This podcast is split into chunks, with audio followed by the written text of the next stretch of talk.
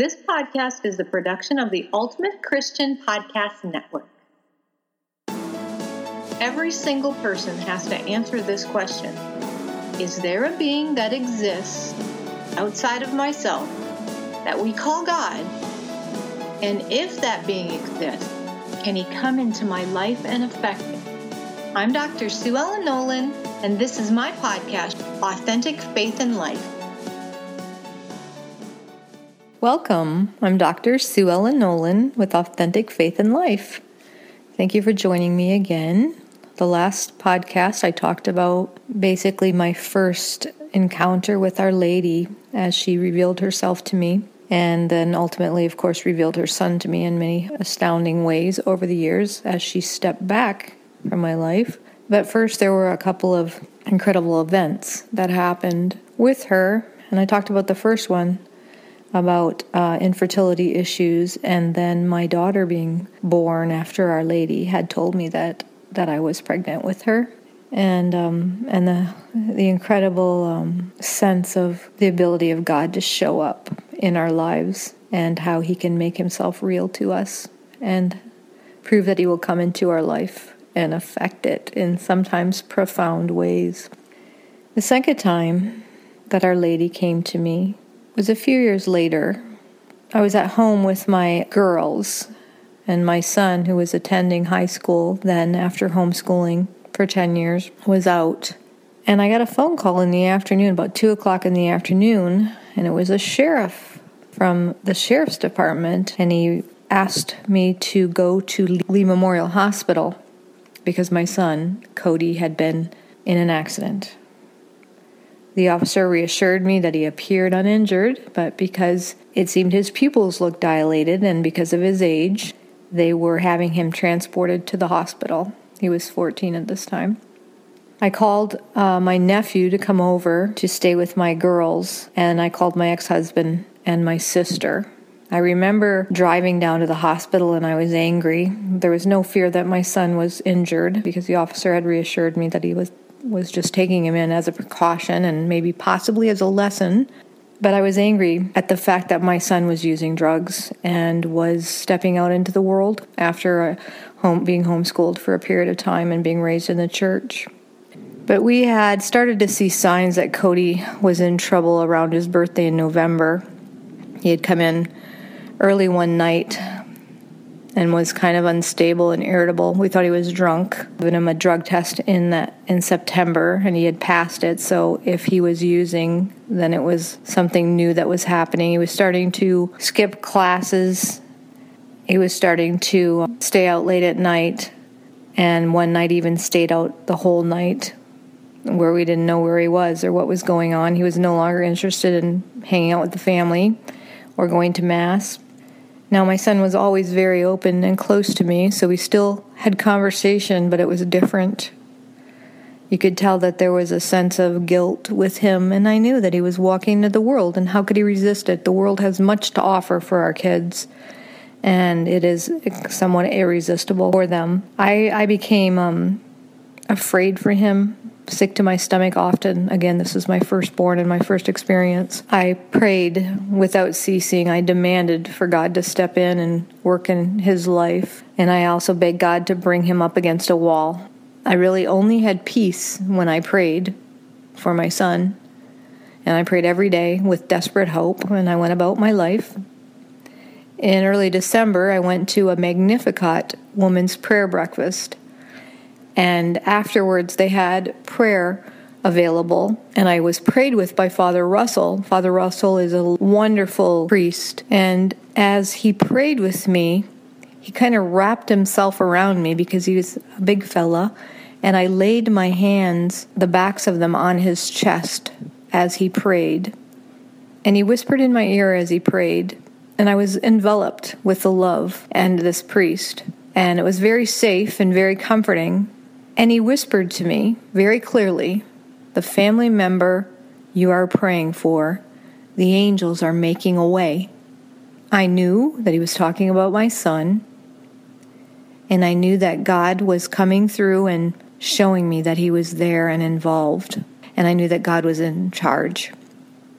I continued to pray through Christmas, which was one of the worst Christmases of my life. During that time, my mother had vascular dementia and was continually decompensating before our eyes. I found out Cody was smoking. I was devastated. We ended up traveling to northern Michigan for Christmas, and we spent Christmas Eve in a motel in a f- small frozen northern town near my mother's assisted living facility. Cody walked through this frigid town through the evening, smoking cigarettes, out away from his family, and I cried.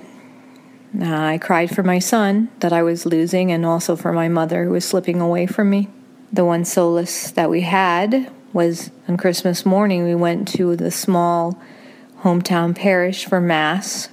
My ex husband and I were arguing. It was cold outside and we were miserable. Life was absolutely not what we had expected it to be, and my kid was going in the wrong direction. And my mother was critically ill, and I was losing her slowly. The priest there, though, spoke of the cross on the top of that church, a beautiful little cross up on a steeple on the top of that church, and the cross on the top of every Catholic church around the world. He spoke of how that cross represents hope for us as the church bears our crosses, the crosses of its people.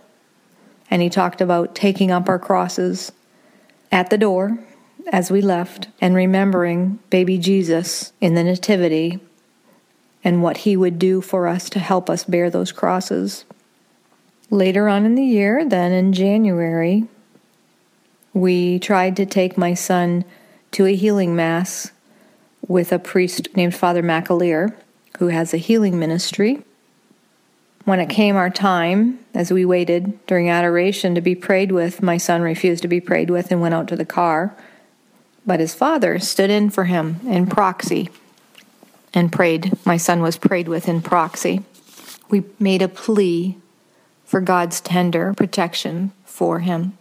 The next day, I had dropped my middle daughter, Dylan, off at a photography class with the homeschoolers, and some of the moms and I went to a little chapel at St. Cecilia's to pray in front of the, the tabernacle while we waited for our kids. I remember kneeling down in the chapel, and I truly wished I was anyone but myself with the problems that I had with my son and with what was happening with my mother in her life. I was watching my son self destructing before me.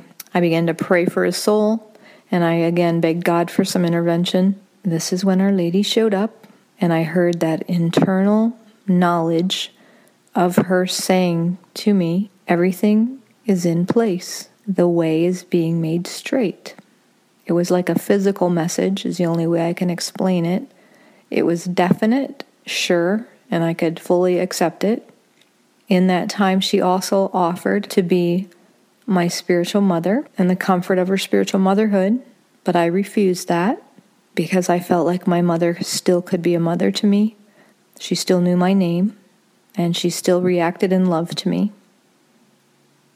I got up from kneeling after a moment, trying to comprehend what had been spoken to me, and I wandered over to the library at St. Cecilia's, and right away I saw a book by Wayne Weible on the miracles at Medjugorje.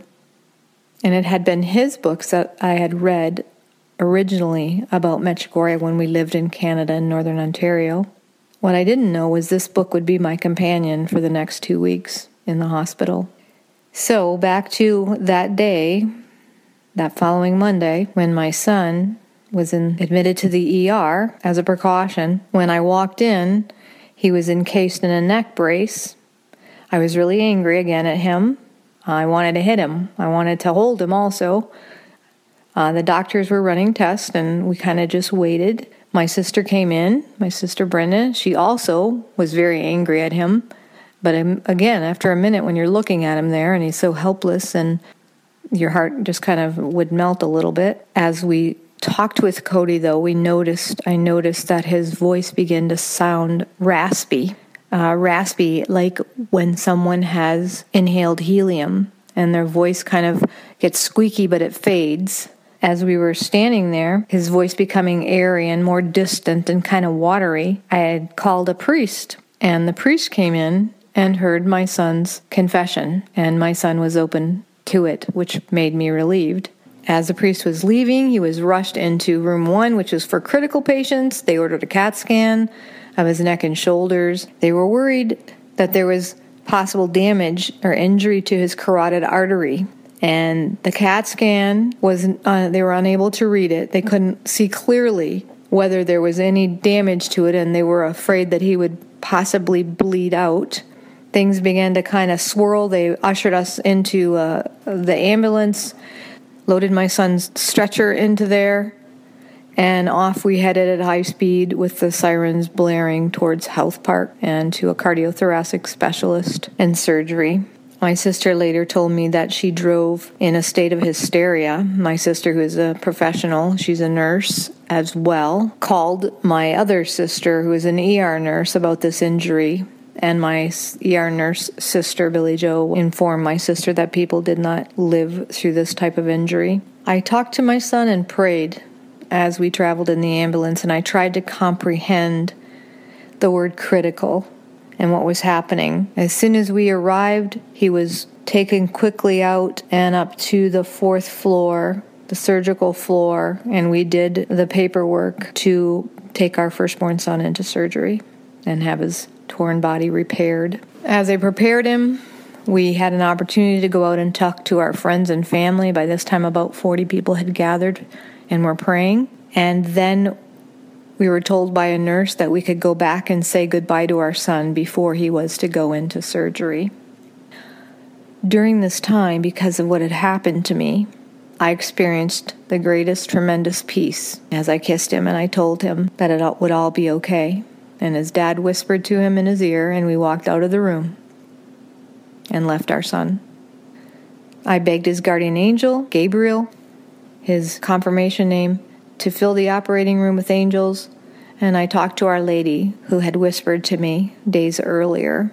But I completely entrusted my son to God and to His will because of the experience I had had days earlier with Our Lady. The waiting area was full of many people uh, moms with babies, my family members, our homeschooling friends, members of our church. I felt like I was encapsulated in a bubble, a bubble of peace. I was being held up, I was being ministered to, I was encapsulated. There's no other word. I felt like I was carried along in all of this. The surgery took three or four hours, and then the doctor walked out directly into the middle of all of us looking for my ex husband and let us know that the surgery had been successful. I remember we had stood in a circle, the 35, 40 of us all, and began to pray, but my legs kept buckling. Then we got to the glory be, and I felt the surge. I felt a surge of the power of the Holy Spirit, and my legs stayed straight and strong to bear me through the rest of this. We were allowed to go to the cardiac ICU then, where my son lay. He had been given medication to keep him in a, an induced coma with a paralytic drug because they didn't want him to move at all and damage the delicate surgery that had been done to his trachea. His eyeballs didn't even move, I remember, and the respirator just made this ongoing, stable sound, continual, steady, in and out. And I watched his chest rise and fall, continually steady, on and on. And my thoughts were that breath is from God. That breath is from God. That breath is from God. The next day, they began to wean him off the respirator, and he began to be able to breathe on his own. His first words as he began to come back into our presence were to his father, and he simply whispered, I'm alive. During the morning, the trauma doctor came up from Lee Memorial to assess him, and he had wanted to see him specifically because he told us that he had never seen an injury like this outside of the morgue. The surgical nurse came in while he was still on the respirator, and she told us as she teared up that she had to come back to see if this boy lived because it was against all odds and how sad she she said it would have been that he had paid for his life for his mistakes and the pulmonary doctor came in and said he hoped that our son could see this miracle that had happened in his life. We also had a Eucharistic minister come in to us to receive communion, and I remember kneeling down on the hospital floor. And she said to us, "You don't you don't have to kneel down." And I said, "Oh yes, I do." His surgeon then came into the room in the waiting room that was off from my son's room and talked to us and told us that he was doing very, very well considering. He also said that the mortality rate for this type of surgery was 80%. We found out what had happened. My son had been in a car with an 18 year old boy, a friend of his. They had skipped school together, gotten a six pack of beer, and then were huffing as they drove around Cape Coral. They were on Coronado Street when the 18 year old that was driving in a car that had automatic seatbelts, in his delusion under the influence of huffing, he accidentally hit the gas instead of the brake to stop them as they lost control, and he plowed full speed across the median, across a lawn, and into the side of a house. The kids hit full impact into a house and the only thing that saved my son's life at that moment was the seatbelt that was on him. It stopped him from going through the windshield and into the wall of the house. But that impact popped his trachea. Cody recovered quickly, and again, people commented on the miracle of all this. Ten days later, he had an opportunity to see Father Groeschel. Father Groeschel had been in an accident the previous year when he was actually traveling to be here in Southwest Florida and to give a mission at St. Raphael's Parish in Lehigh. Cody got the opportunity to sit with Father Groeschel a few minutes before his presentation that had been rescheduled at St. Raphael's. And Father Groeschel spoke these words to my son The life you got back, use it wisely. There were many miracles that unfolded during this time. That Monday, the night of his accident, at 7 p.m., Father McAlear was giving another healing mass, and my friends were attending and had heard of the accident. They had asked Father McAlear to pray for Cody, and they prayed him through the surgery. All the people in the church that evening prayed my son through the surgery. So many miracles, such a clear presence of Our Lady in the beginning, but the rest of it was clearly God showing up clearly God showing me that He was real and that He cared, and that though He can't stop us from free will, free will is a gift to us. He can never take it away from us. It's the one thing He will never do. And my son made the choices he made, but God stepped into it. He couldn't stop him from his decisions, but he could save his life in it. He could hear the desperate prayer of a mother, a mother's heart who is breaking with her firstborn child, a mother's heart that cried out to Our Lady who had suffered as a mom and prayed for his healing and for his safety. He took my desperate prayer and then he wrapped me firmly in our mother's mantle. He let the angels carry me through this whole crisis. To this day, I don't have trauma from that event of my son nearly dying. I don't remember it and experience it, it as trauma whenever I think about that, I think about the miracles that happened. I think about how God walked us through clearly, how He walked us through through prayer and through these experiences. And I feel that encapsulated, cocooned feeling of being surrounded by eternal peace. Again, Our Lady of Medjugorje came to me. I did not get to go to Medjugorje. I did not get to go to that apparition site but Our Lady came to me. Not everyone gets to go to Medjugorje. Sometimes Our Lady is allowed to bring Medjugorje to us, like I've demonstrated. That's what I think happened in this as well. We got that mountain experience in our hearts, and we climb it with our prayers. And her constant heart, the heart of a mother, appeals to God to carry us through and to grant our prayers as mothers that happened with me in this situation with my son. And again, the enduring feeling and the enduring sense was the absolute, unequivocal conviction that God is real. And when we turn to Him, He cannot resist us, and He will in turn step into our lives and affect it. I'm Dr. Sue Ellen Nolan, and this is Authentic Faith and Life. Thank you for joining me today. I'm Dr. Sue Ellen Nolan at Authentic Faith and Life on the Ultimate Christian Podcast Network. You can find out more about me and my workshops and speaking events at authenticfaithandlife.info.